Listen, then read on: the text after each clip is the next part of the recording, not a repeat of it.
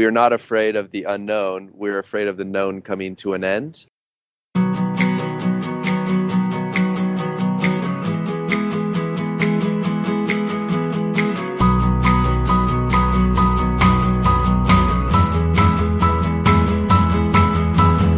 Welcome to A Congruent Life, where we share inspirational stories of authenticity and happiness.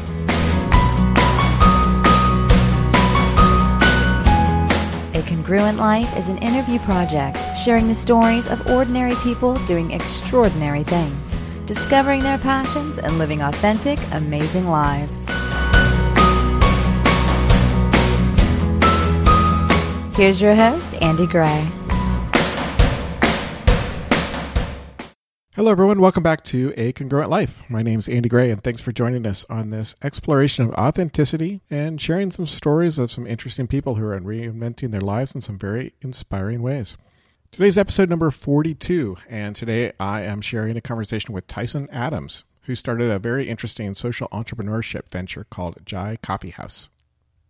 I'm talking today to Tyson Adams, who created Jhai Coffee Roasters. Tyson, welcome to A Congruent Life. Thank you. Thank you very much, Andy. Appreciate it.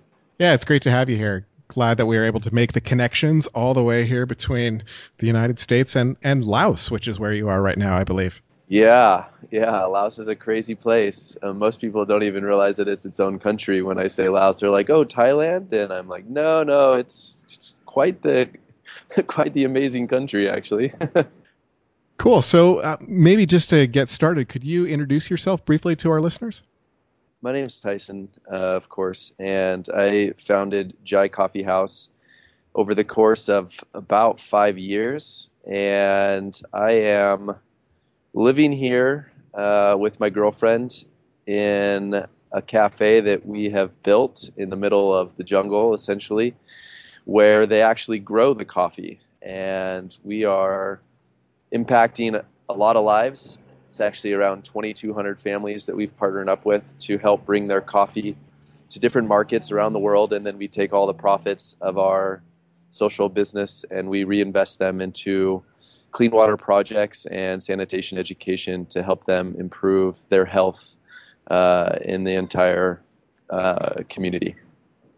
I love this aspect of social business. This um, this venture that you're embarking on really is not just some entrepreneurial thing that you're doing, but it's a, a very um, deliberate sort of social business that you're embarking on. Can you maybe tell us a little bit about the story behind Jhai and how it came to be? Yeah, yeah, it's it's it's actually quite a personal story. Um, I decided to leave my sales job in Seattle, Washington, uh, and take a little venture into backpacking. I'd never traveled before, and so I actually booked a one-way ticket by myself to Southeast Asia. I quit my job after doing sales for a year, and I just wanted to go discover whatever it was that I needed to discover. I felt very called to to go, so I I did a month in Thailand, Laos, Cambodia, and Vietnam, uh, and that was actually approaching six years ago, which is pretty crazy to think about. Um, and the the actual story of how Jhai Coffee House got started is is more, I would say, a spiritual awakening for me than anything. I uh, I met a friend, um, and he began, he he told me about um, dream journaling that he had done in the past, and he encouraged me to start to record my dreams to see if there were any interesting messages in them. And so I began writing down my dreams every day for probably three weeks. And in the process of both writing down my dreams and interpreting those dreams, I started to gain a lot of interesting information and clarity into maybe things that I wasn't really aware of in my conscious life, uh, just flowing through the day. And um, I was in Luang Prabang, Laos, which is a beautiful city up in the northern part of Laos. It's actually my favorite city, and I had a cup of coffee and after it wore off, I uh, fell asleep and I was sitting on this cabana overlooking the Mekong River. It was a beautiful, beautiful sunset. And uh, when I woke, I came out of a dream and I wrote down this crazy idea, which essentially was that I was going to import uh, coffee from different countries in Southeast Asia to Seattle and start coffee stands in Seattle where somebody drove up to the coffee stand. Uh, they could see a digital board of um, uh, pictures and videos of the farm that they actually were um, buying their coffee from, and that uh, a portion of the profits would uh, go back in the form of education for those communities uh, for children.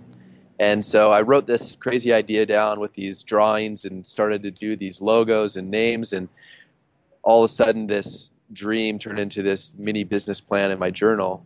And I decided to go to the internet cafe to see if they even had coffee in Laos. I had no idea. The person that I bought coffee from didn't even speak English. And so I realized that, yeah, they did grow coffee in Laos and it was in the south. And I was in the north. And so I I planned the rest of my my visa around this this idea and so uh, or this dream and I went down to the south and I rented a motorbike and I drove out into the middle of the jungle.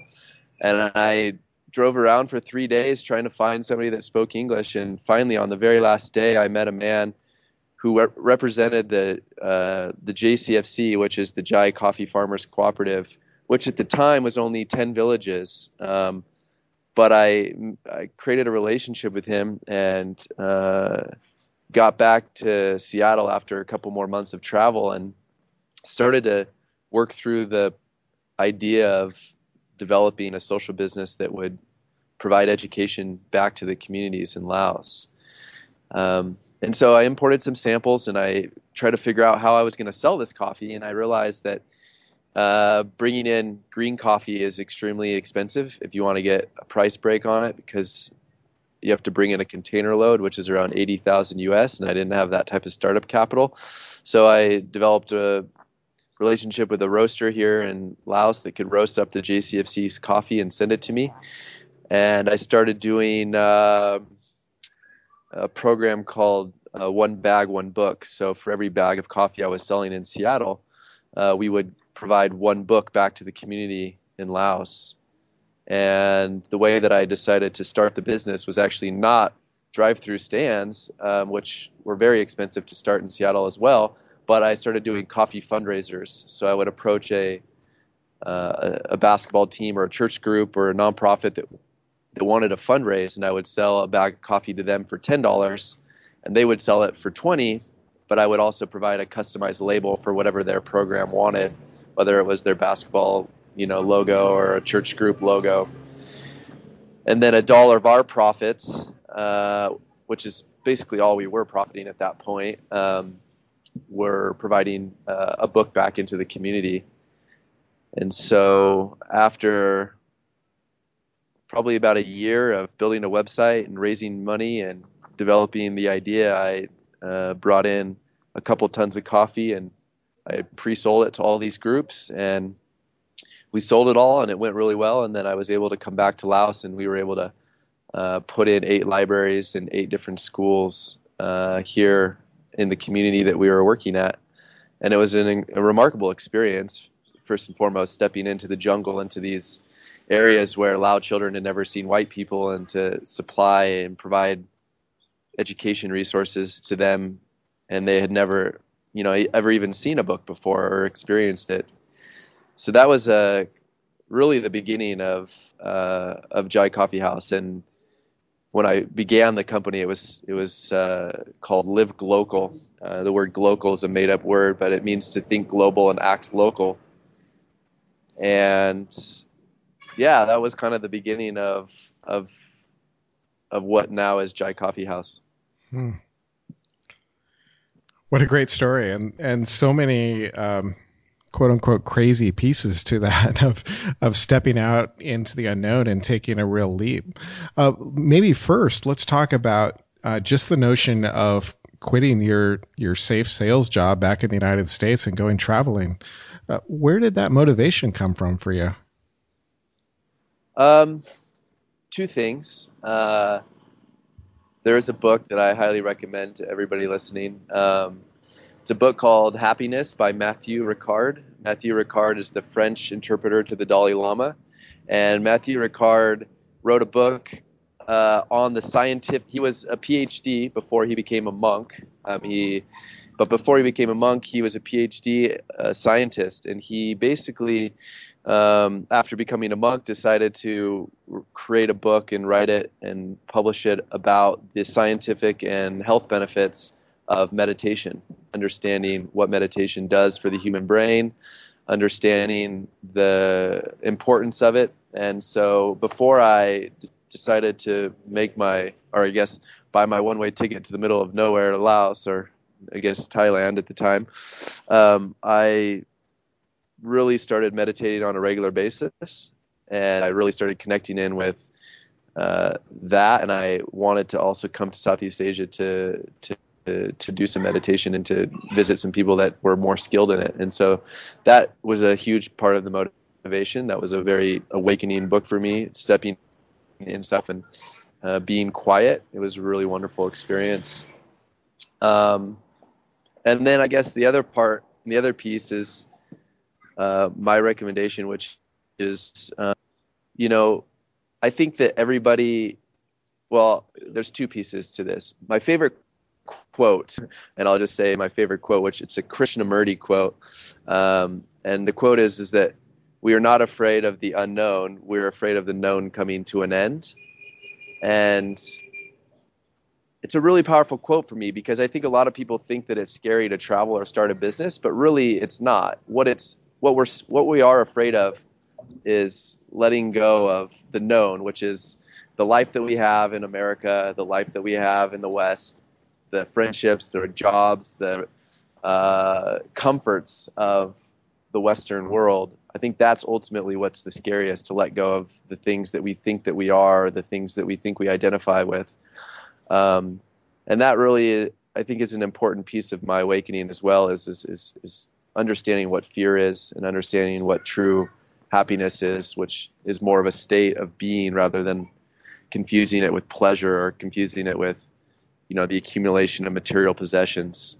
Um, and then the second piece is, I think too many people ask for approval. I mean, I really do. I think asking for approval of your family to do something crazy or to start a business always comes with too many people being skeptical of your decision making or saying that it might fail or that it's not viable. And so I really stopped asking for permission in life um, when I decided to book that ticket. I, it was right before Christmas. I had never spent Christmas away from my family, and I wasn't going to ask them for permission or even let them know. I, I, I told them afterwards, and I think that part of stepping out of your comfort zone is is having an intuitive feeling that something needs to change in your life, and stop asking your friends and family what you think you should do, and just do it. And then once you've done it then you can uh, let them know what you've chosen for yourself. That's a great reflection. Thanks so much. I think that you're exactly right. Kudos for having the courage, I guess. I, am not sure the sort of that intuitive sense of, of trusting both that spiritual awakening that you experienced and the dream journaling that you were doing and being willing to step out and do something quote unquote crazy because it felt intuitively right and not because it was rationally explainable yeah, that there's oftentimes nothing rational about the decision making that I've made so far in this journey, and I think that that's partly because I have this internal compass pulling me in the in this direction of of serving, which ultimately serving is uh, directly related to one's own happiness. You know, if if we're serving only ourselves, then we get just kind of caught up in our own selfish pursuits, and I think that the the intuitive resonance that I feel to be here and to continue going in this direction. I have no idea what's going to come of it, but it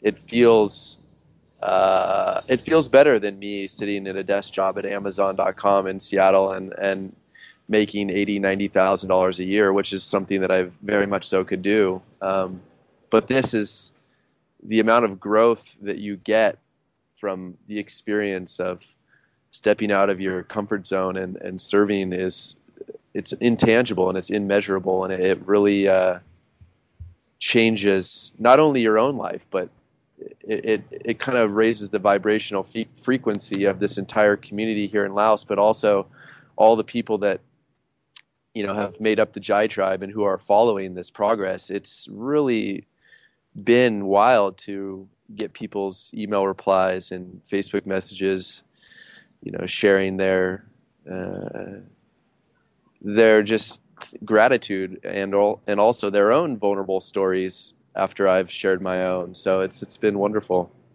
Whether it was a conscious decision or choice, or it was some sort of mysterious compass pull, why do you think you ended up in Laos? Laos is uh, an incredibly amazing third world developing country. The people here are brilliant and they're so happy to see you and to connect with you and and and I'll tell you a, a, wonderful story. I was doing a water project three years ago, and this will paint a picture perfectly for how these people are. And we were coming back from putting in a water well, and I was just on this is the first one we had put in. And I was on, I don't know, I was just on some other level. I was so happy, and it was just a, a remarkable experience to put in a clean water well for 750 people who didn't have clean water. And we're on the way back from this village, and I didn't want to sit in the truck. I decided to sit in the back or stand in the back and hold on to the bar so that I could, you know, just wave at people and say Sabadi, which Sabadi is hello in Lao. And so we were just driving down the road, and I uh, I saw this woman and she was right very close to the road and she was hacking down some weeds to clear out her farm. And uh, she was holding this big machete and she was probably maybe 40 to 50 years old. She's just hacking away and i'm just waving at everybody and i just put one one arm one arm out and said sabadi and just yelled it at her. And she she puts her arms up and and she does it with such excitement that she throws her machete into the into the air and starts waving with both hands.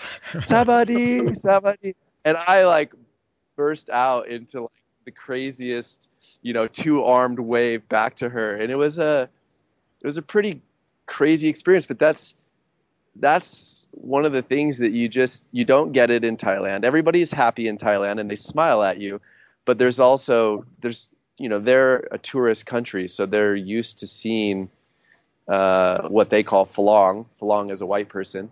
But here in Paksong, you know, Janelle and I, we are one of maybe 10 groups of people that live here that are, you know, from the West. And we're, we're only one of three white people. The rest are um, other people that are working in the coffee industry, uh, mainly Indian men. Um, and so we're really kind of a novel thing for them to see us and to recognize us on a daily basis and to be here. It's we're it's pretty remote. It's pretty cool to to be here and for us to go to the market and for you know to find a a woman that you know she speaks a tiny bit of English but she gives us good prices and so you go back to her and you buy your onions and your bread and your eggs and your coconut milk from her every day because we've created a bond and she she she sees you and you see her and it's not like this just transaction where in Vietnam and Thailand a lot of the um, the interactions between you and and uh, and and the tourists it's transactional because they're trying to sell you something. And I think Laos there's a greater opportunity to form uh, a little deeper relationship. Uh, it's it's it's quite a brilliant area. I love it Those are some marvelous images. I love the image of the woman throwing the machete up in the air. That's great. Yeah. It was crazy. I love sharing stories like this of, of people going off and doing these quote unquote crazy projects. And one question that often comes back when telling these stories is, oh, yeah, well, but I can't do that because whatever. Can you talk a little bit about maybe the practical aspects of how you made that happen? How how did you go from this dream and trusting this dream into actually being in Laos and starting Jhai Coffee House? For sure. So we brought in uh, three tons of coffee and sold it, and everything went really well. Uh, we had some cash flow for the business to start to to grow, and then I ordered another batch of coffee, and um, fortunately, it was a really bad situation the guy that I was buying coffee from, he was a, an American living in the capital um, of Laos, which is Vientiane, and he was buying from our farm uh, the JCFC, roasting there, and then sending the coffee to me.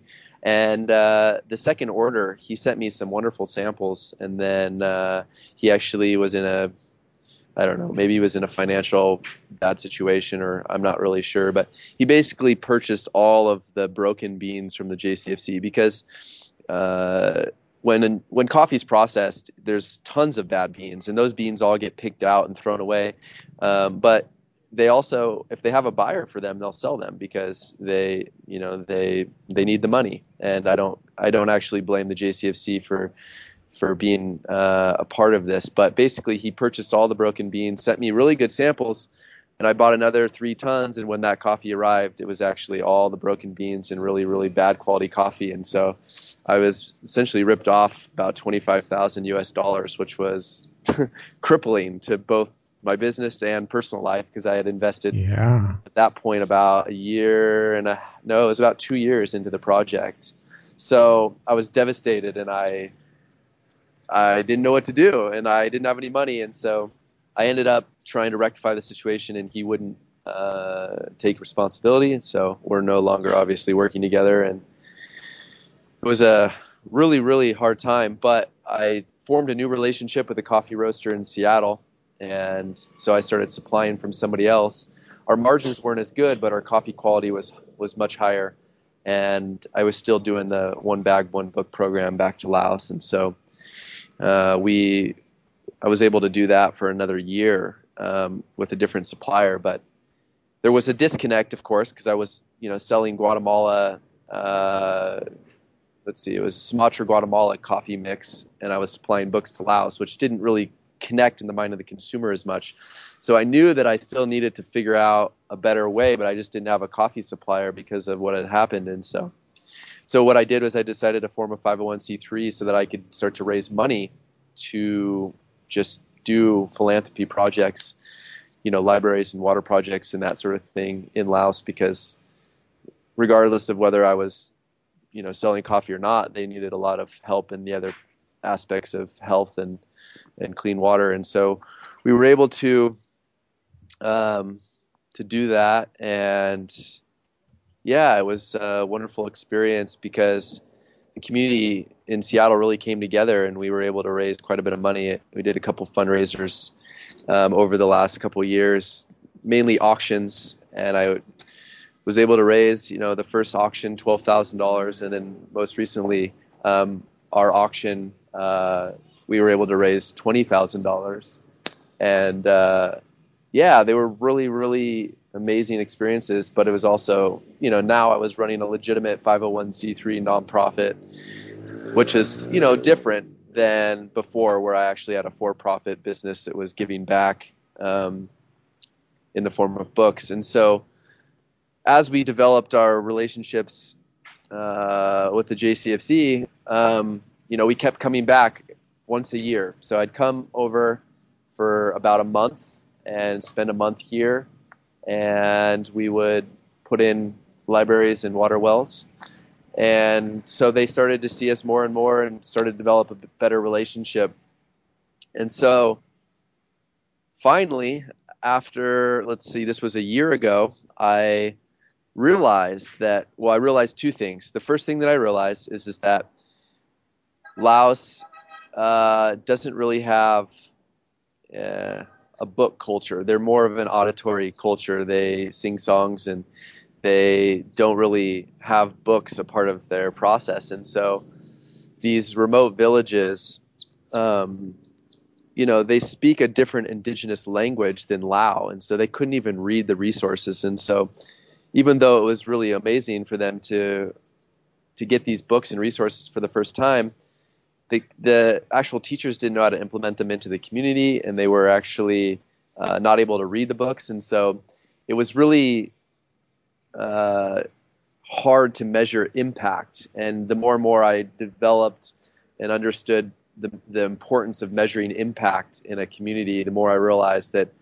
books in this society isn't really the way in which they operate. And so that was when the water projects began to become more important and more important because we realized that diarrhea is the number two killer of Lao children under five. and because of that, kids weren't even able to come to school, and they were also dehydrated and uh, suffering from you know these issues. And so we really started to change the model of moving from education to clean water, and the the reason also is because measuring impact within a village is easier with water. You can go in and do a survey with an entire community, which we're about to do.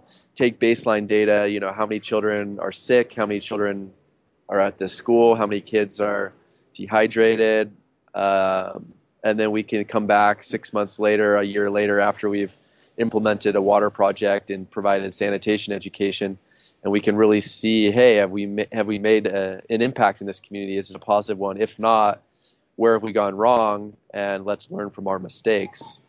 So that's you know one piece of it, and then and then the second piece is I'm trying to what was the what was the question again, Andy? Because I, I, there was a second piece to this.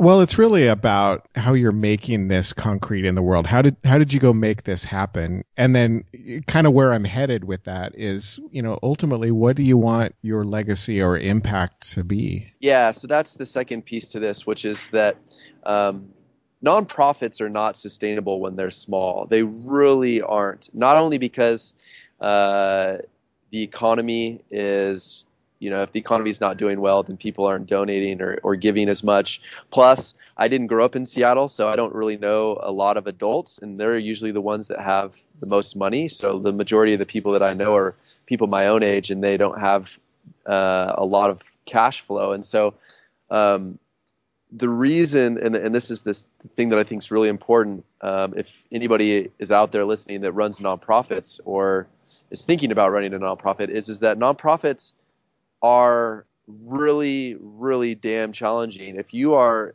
the founder of a nonprofit, the majority of your time, and I mean the majority, meaning probably 50 to 75% of your time, is spent chasing the money. And, and if that's developing a fundraiser or if that's, uh, you know, developing and trying to figure out if you can get grants. And there's not a lot of money out there when you first begin because unless you know somebody with really deep pockets, it's really hard to organically fundraise. And so basically what I realized is that fundraiser a fundraiser in America and then I take that money and I put in a water well, you know, that dollar has only one life. So let's say I need fifteen hundred dollars to raise money uh, for a water project. I raise it in Seattle. I come here. I put in a water project. Boom.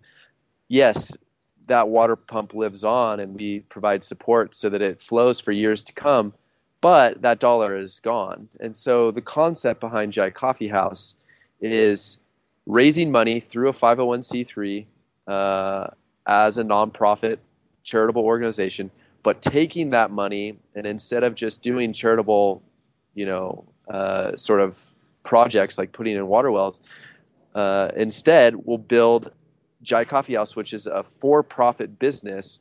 However, 100% of profits, all of the profits, not a single profit can leave and go elsewhere. Um, all the profits are going back into the community into the form of of that philanthropy or that cause that you're dedicated to. So whether that's for us clean water or if it's or if it's education or whatever it might be, it's essentially a social business. And social business is not a, a, new thing that I invented. It's something that I learned from Muhammad Yunus, you know, who pioneered social business and microcredit. He won the Nobel Peace Prize for his work in Bangladesh, alleviating poverty. And so the concept is really easy. You raise money and then you develop a business that's a for-profit so that when you know, we have customers here at Jhai Coffee House that are buying coffee. We can take the profits of that and reinvest that into the community but that we always have cash flow because we have customers and we have a, a viable business that's actually running itself. Um, and when we began, I was like, okay, great. We will help the JCFC, um, you know, sell coffee, and then we'll provide water, you know, water um, pumps and sanitation to their communities. But now what I'm realizing is, is the impact we're having here is way beyond the scope of just water.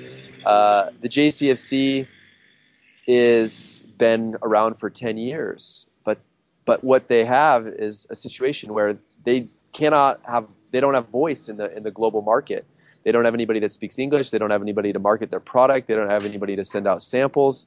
They don't have anybody to run a website for them. And so what you have is is the buyers that are coming to, you know, to Paksong, where we live, to Laos, to the Bolaven Plateau, are people that uh, are large cor- large corporations or middlemen who want to drive the prices down as much as possible because all they have really is their own self-interest and their own profit, you know, making their own profit.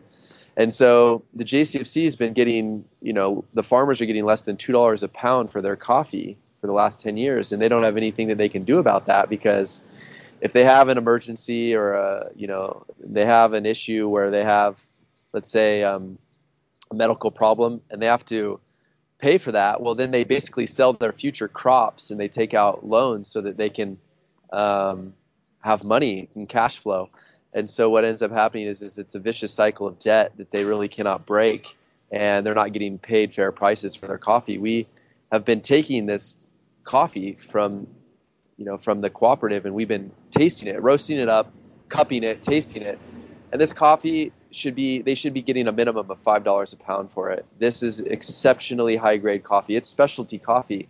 Um, you know, we cupped it at an 85.5, which if you know if there's any coffee people out there, you know, you know that you know specialty grade is at about 83. So this is really high grade coffee, and there's probably some coffees uh, that are micro lots, you know, just one individual family or five individual families where we're probably more like you know 87, 88 they're really, really good. And so the thing that Jhai Coffee House is also doing that we didn't really even anticipate in the beginning is we're able to take a bag of coffee, pay them what it's worth, which is $5 a pound, roast it here in Jhai Coffee House. So not only are they getting a higher price for their own coffee, but we're roasting it.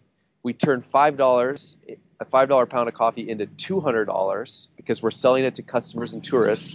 And then we're reinvesting $200 or maybe a little bit less than that because we obviously have expenses to run the cafe.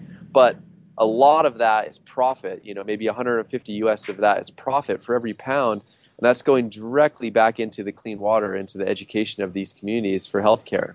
And so the magnitude of the impact we're having is so much greater than what we had even anticipated before when we developed this concept a year ago and so uh, that's a huge piece. The other piece is that we can send out samples. You know, there's tons of companies in the U.S. and around the globe, uh, in Japan and in other places that really want high grade and high quality coffee.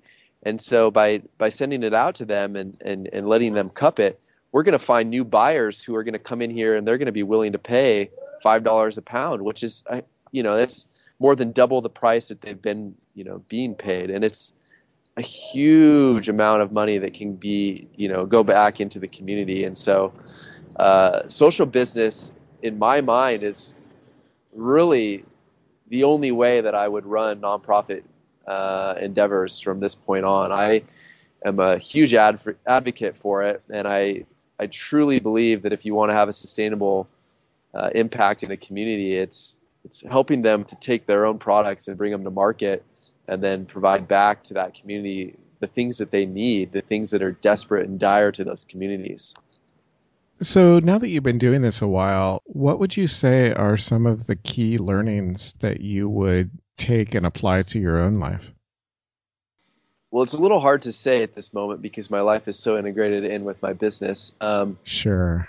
But I would say that being an entrepreneur um, whether it's a social business, a nonprofit, or just a, a straight entrepreneur in general, requires you to learn an exceptionally diverse amount of skills. Whether that's fundraising, I you know I build websites, I do design, uh, I do branding. You know, I'm meeting with government officials here in Laos. I'm meeting with children. Uh, I'm doing finance. I'm doing you know I'm doing accounting. I'm doing philanthropy work. Uh, I'm running a you know a nonprofit. I'm managing people. I think that anytime you decide to do this, it becomes a life integrated process. Like you're married to your business essentially. I mean, you really are, but you you are forced to learn skills and do things that you've never done before. And so the diversity of that which I understand now from running a business for the last 5 years on my own and being self-employed is just amazing because you're you're forced to do things cheap in the beginning. You you cannot hire out consultants to do these projects for you. So I it's hard to measure all the weird small knowledge pools that I have. And now of course I'm learning the art of roasting and brewing and serving coffee. And then now going into the fields and understanding how to be a farmer and learn how to plant and process coffee run tours. I mean I I'm kind of overwhelmed with the coffee itself because I, I, haven't had any experience really being an artisan coffee roaster or brewer, but it's it's wonderful. It's wonderful to be diverse in your skill set and your knowledge base. And when you get to that place, you realize that the value that you have is is that you kind of have the full picture of how businesses operate and what skill sets are needed. And then if you don't have that skill set, what what skill sets can be delegated uh, to others who you know excel in that particular field. So yeah, I guess in terms of my own life, it's just learning how to manage the balance of life. You know, you have you know you have your physical life your intellectual pursuits your spiritual pursuits and then your emotional well-being and, and within those four categories your life has to be in balance. If your life's not in balance within those four things, within those four categories, then you know your project's not going to be viable or it's not going to really come across clearly to your tribe, the community that follows it. So that's the that's the most challenging part is the balance. I mean, I've I've been a rock climber for six years. I had a, I had a gym in Seattle. I'd climb two three times a week, maybe four times a week. I'm here in Laos. I haven't climbed in two months. My body is screaming for some exercise, and so that's a that's a major challenge for me. It's a major challenge. I'm I'm frustrated by it, but in doing so, I was like, okay, well, how can I do something different? So I've decided that I'm going to start a Jhai Coffee soccer team. It'll be the first white person soccer team. Well, not white person because we'll obviously have many Lao people on our team, but I'm the first Lao or white person to play in this soccer league, and and I haven't played soccer since I was in you know eighth grade. So the reality is is that you just have to adapt your lifestyle to wherever you might be and let go of the things that you define yourself as because I certainly define myself as a rock climber, but I'm not a rock climber right now, and that's frustrating. So, the balance of life and, and meditation and, and, and staying grounded within your emotional state so that you don't fly off the handle when a builder charges you too much money for construction when you know that he's overpricing it because you're white, you know, like having that balance and your emotional groundedness is it's it's a challenging, stressful and also artful process to learn and kind of have that balance. It's it's hard. It's really hard the whole point of a congruent life and, and sharing these stories is is really to explore these themes of authenticity or congruence. So, what does living authentically or congruently mean to you? Um, that question is really easy for me to answer. Um, I I don't know if you know her or not, but Brene Brown, she did some TED talks about vulnerability and and also shame, and uh, I love her work. She has a book called Daring Greatly that I think is wonderful and she really uh, encourages people to tell their own personal stories and to live vulnerably. And I, I believe that vulnerability is the space where love exists. And so for me, I use Jhai Coffee House, Facebook, uh, emails as not a platform to showcase my travel pictures and my life and say, "Hey, everybody, look at me, look at me." I actually have a different relationship with social media.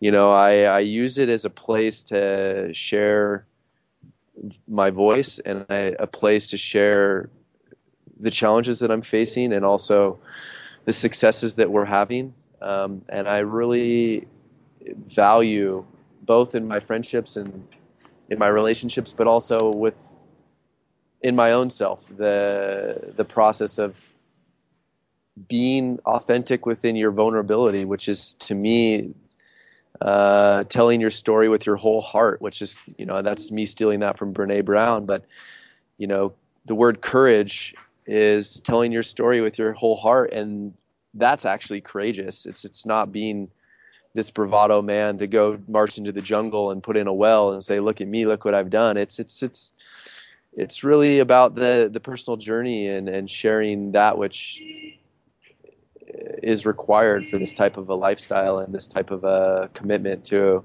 serving humanity when you maybe don't get to have the selfish pleasures that you know your friends or your your other people around you are, are experiencing. So yeah vulnerability just really sharing the hardship and and then you know diving into those levels of intimacy with you know with your friends and with your loved ones in a way that encourages openness and uh, encourages stepping beyond the comfort barrier of uh, who you are and who you are meaning the small talk you know really stepping into to sharing what your dreams and goals and fears are and and also the things that make you feel shameful the, the things that make you feel unworthy of doing something in your life that seems kind of crazy, whether that's starting a business or or even you know asking some girl out on a date. You know, if if if you feel unworthy, then obviously there's a level of shame underneath the surface that you're not dealing with. So really identifying that which makes you feel unworthy, and then finding and identifying where that shame exists, and and finding somebody to share that with, so that you feel like you know yourself and that other people know you and that in that process you feel more worthy to to to do whatever it is in life that you want to go do. And for me, it's serve and so I'm I'm talking about the challenges that I face with within this journey of Jhai Coffee House. Great stuff and beautiful response. That's that's great. And Brene is fantastic. Definitely recommend that listeners check out her work. In fact, we'll link to it in the show notes. It's really great stuff. Daring Greatly is a really good piece of work. Tyson, how can our listeners get in touch with you and catch up with what you're doing in Jhai Coffee House? Yeah, I mean, one of the things that I don't like about corporations and nonprofits is, is that there's no access to the top. So, uh, first and foremost, I'll extend my uh, my response, you know, my response, whether that be email or Skype to whoever is out there who wants to email me, ask questions, uh, get advice, send me an email. Uh, I would be more than happy to respond to it. And and and uh, take some time. You know, I'm I'm not just going to respond impersonally to it. Uh, if you have questions or you need some advice or you have thoughts about some project or even if you just want to share some personal aspect of your life. You know, I love that. I love getting those stories, and, and I always spend the time to respond to to people that are a part of what I call the Jhai tribe. And I think that you know, I'm never going to be too busy for those types of interactions because those are where the real situations and the real life, those personal interactions are are happening. And I, if if technology can be the the mechanism through which I can connect with people and humans and and share and, and, and, and be vulnerable, then wonderful. Um, beyond that, if, if Jhai Coffee House is something that you want to support, uh, certainly share our campaign, share our, uh, our project. Uh, and the best way to do that is really to, to, to not just share it on your page, which of course does help, but if there are specifically a handful of five friends or 10 friends that, or 10 people that you know that might be interested in whether it be you know philanthropy or social business or clean water or coffee, send them a personal email and, and just say, hey, I uh, I just listened to this really cool.